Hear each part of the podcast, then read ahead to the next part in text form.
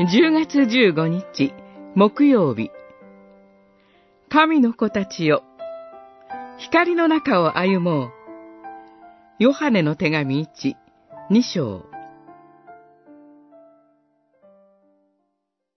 私の子たちよこれらのことを書くのはあなた方が罪を犯さないようになるためです。光の中にいると言いながら、兄弟を憎む者は、今もなお闇の中にいます。兄弟を愛する人はいつも光の中におり、その人にはつまずきがありません。二章、一節、九節、十節。交わりという喜びを伝えたい。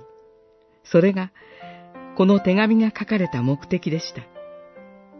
しかし、著者は序文が終わると、その交わりの喜びについて語るのではなく、それを失ってしまった読者たちの現状について語り始めます。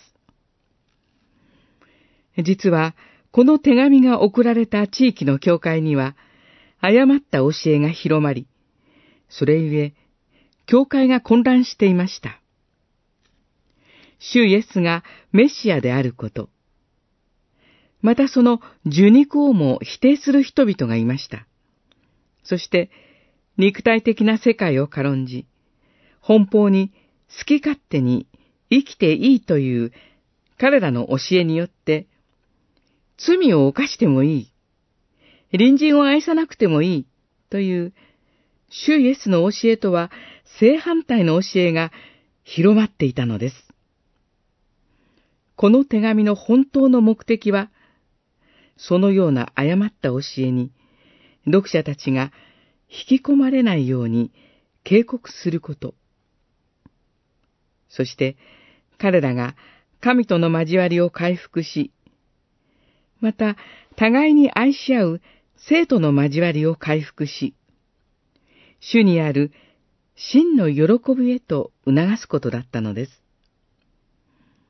著者は、子たちよ、と神の家族として読者たちを優しく教え諭しています。